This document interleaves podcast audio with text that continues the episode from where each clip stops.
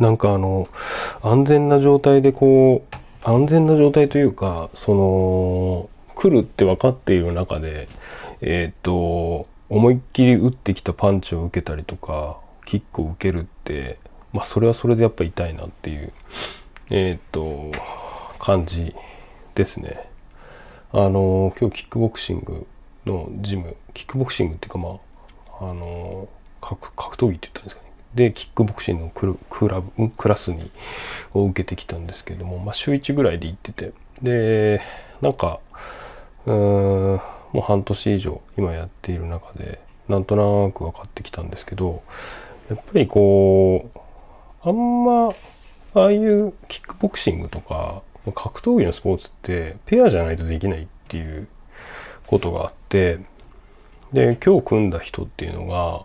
まあなんか多分僕と同じぐらいの経験値みたいな人だったんでなんかすごいちょうどよくて。で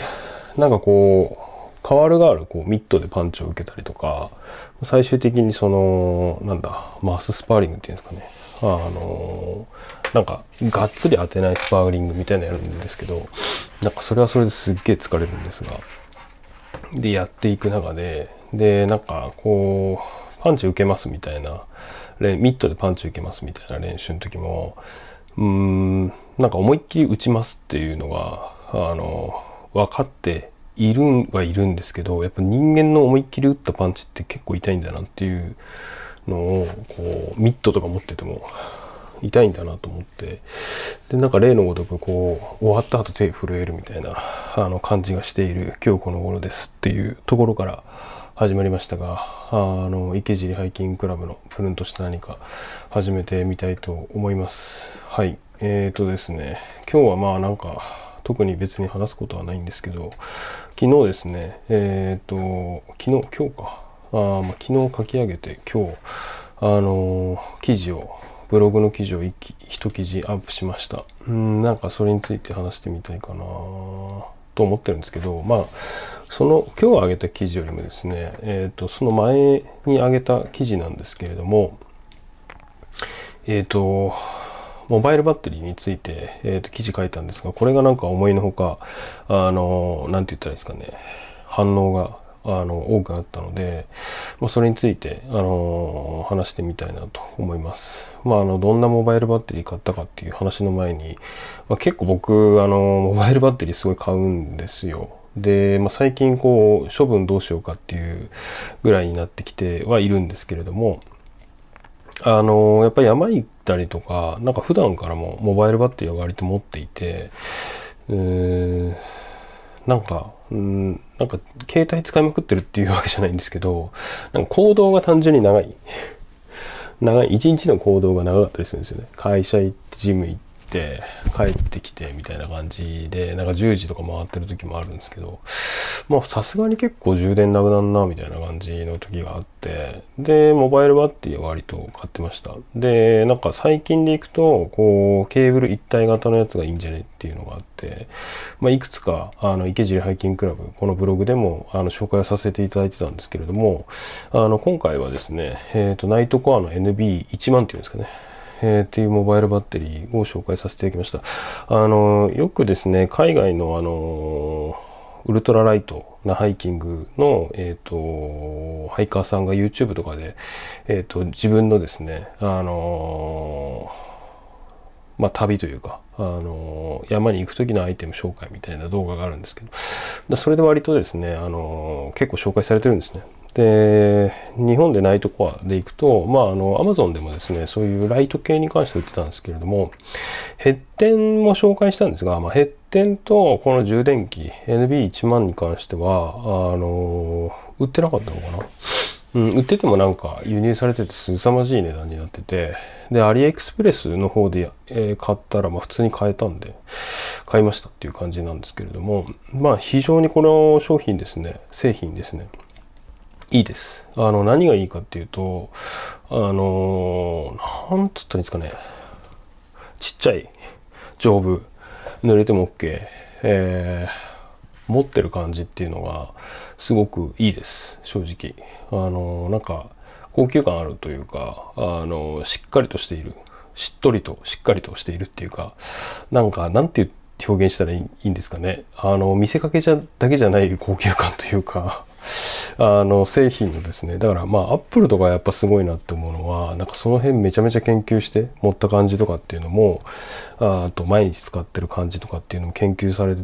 てるんじゃないかなというふうに思うんですけれども、まあ、この NB1 万に関してはモバイル バッテリーではですねなんかこういちいち細かい部分があの高級感というかしっかりとした作りになっていて、えー、と非常にいいです。でまあなんかそういう見た目だけじゃなくてマジでコンパクトで軽くてで iPhone の充電が、まあ、ケーブル必要なんですけどまあうーんとなんか多分僕13プロ使ってるんですけど割といけますね。2.5か33いけんじゃないかなっていうぐらいの充電な感じで。でなんかめっちゃ早いんですよ充電が。本当に。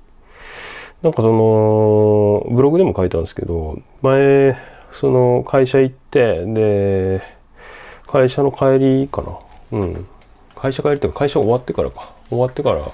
あの昔の同僚の人たちょっと飲みますかみたいなあのお声がけいただいて飲み行ったことがあるんですけれどもあのその時充電がなくてでよくあるじゃないですか。前日飲みすぎて酔っ払っちゃってあのなんかベッドで充電せずに、ね、起きてそのままなんか充電が3分の1ぐらいで会社行くみたいなケースってあると思うんですけれども、まあ、今回そんな感じその時はねそんな感じだったんで会社会社で一回あの充電器の充電したりとかしてでなんかほっといたらほっといたっていうかなんか打ち合わせが多かったんで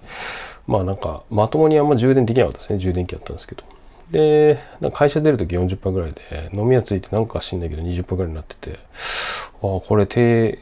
低省エネモードみたいな感じに iPhone になるんですけど。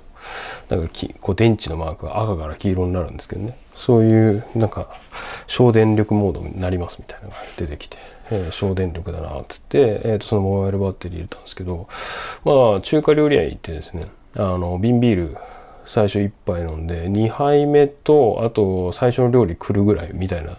これ何て言ったらいいか分かんないですけど時間で言うと多分15分とか20分ぐらいなんですかね、えー、20分以内ぐらいでもう割とあ670%ぐらいになっててちょっと分かんないんですけどそのまあ、充電する側の状況っていうのを見てなんかその電圧というか電流っていうんですかね。あの送電するのを変えてるのか分かんないんですけどすごいなんか早く充電されてああいいなーって感じなんですよね。なんか安定感がある。でなんかその本当これ体感なんですけどめっちゃ体感なんですけどなんか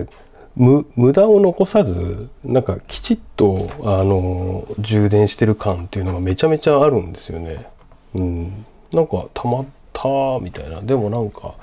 こうメーターのゲージその充電器の残残電池量みたいなやつの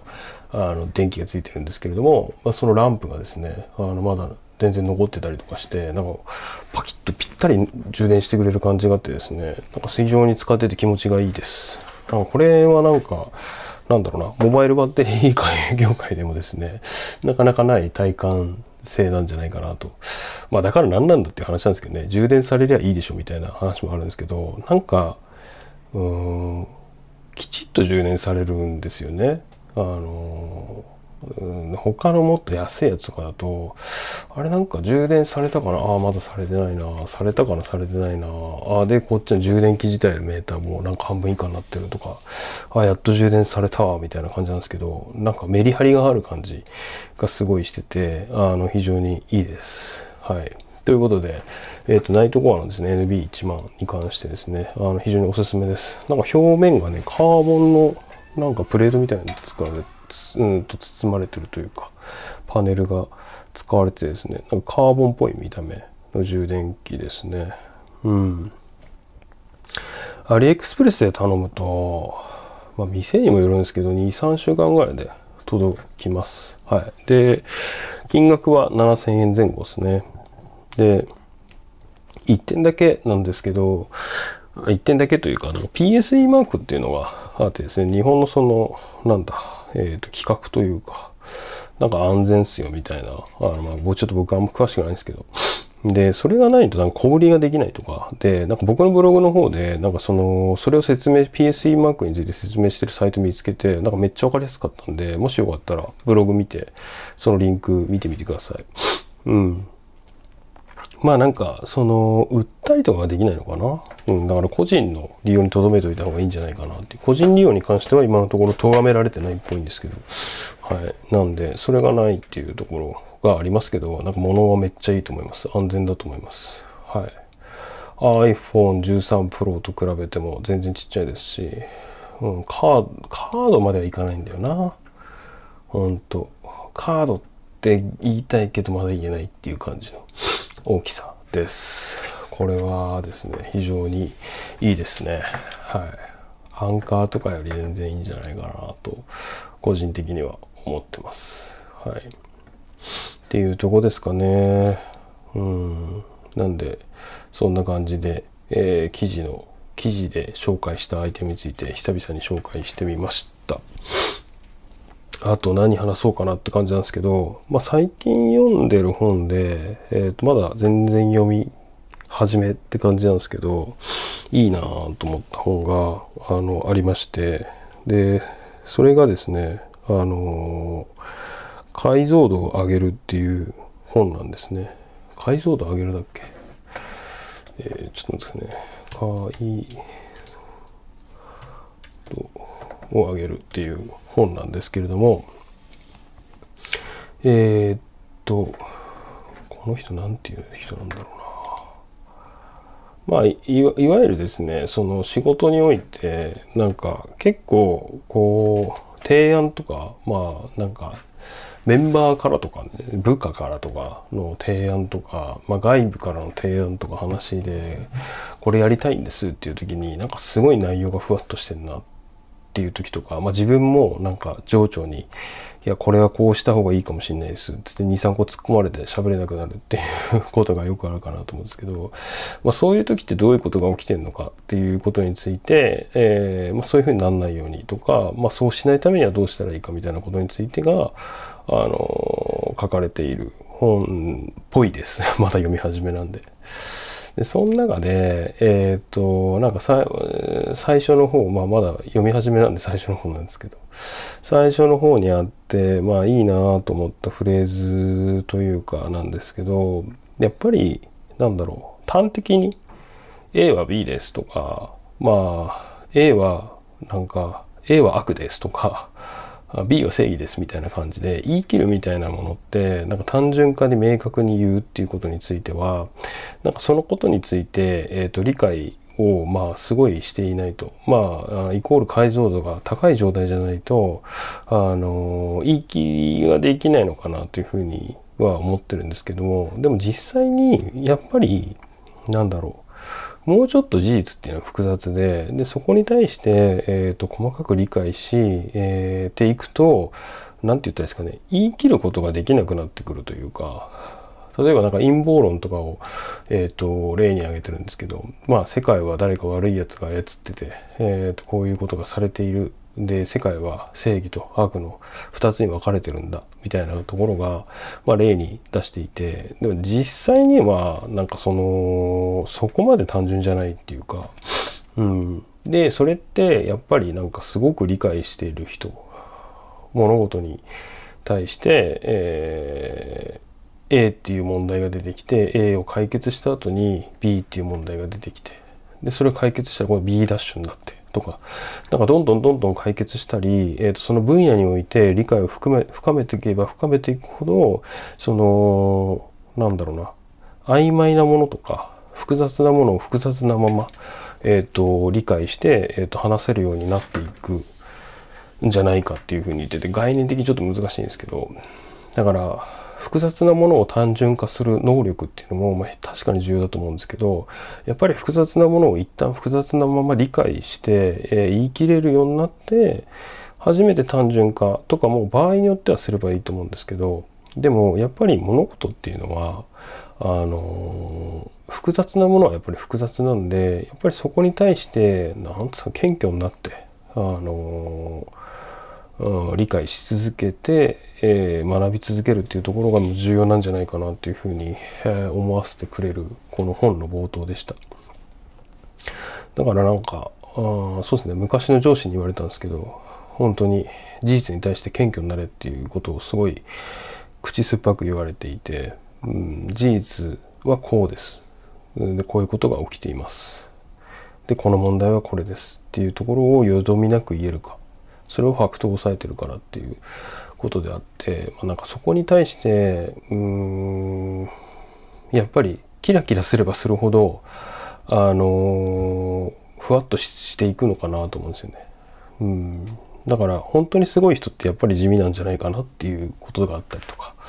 まあ、なんかいろいろね考えさせてくれるそうだなっていう本で今、えー、オーディブルで聞いてるんですけれども、まあ、非常にいい本だなというふうに思っております。はい、そんな感じで、えー、池尻ハイキングクラブのプルントした何か、えー、6月16日金曜日、えー、10時30分、えー、近くです。はい、えー、金曜日ですね、週末楽しくお過ごしください。それでは。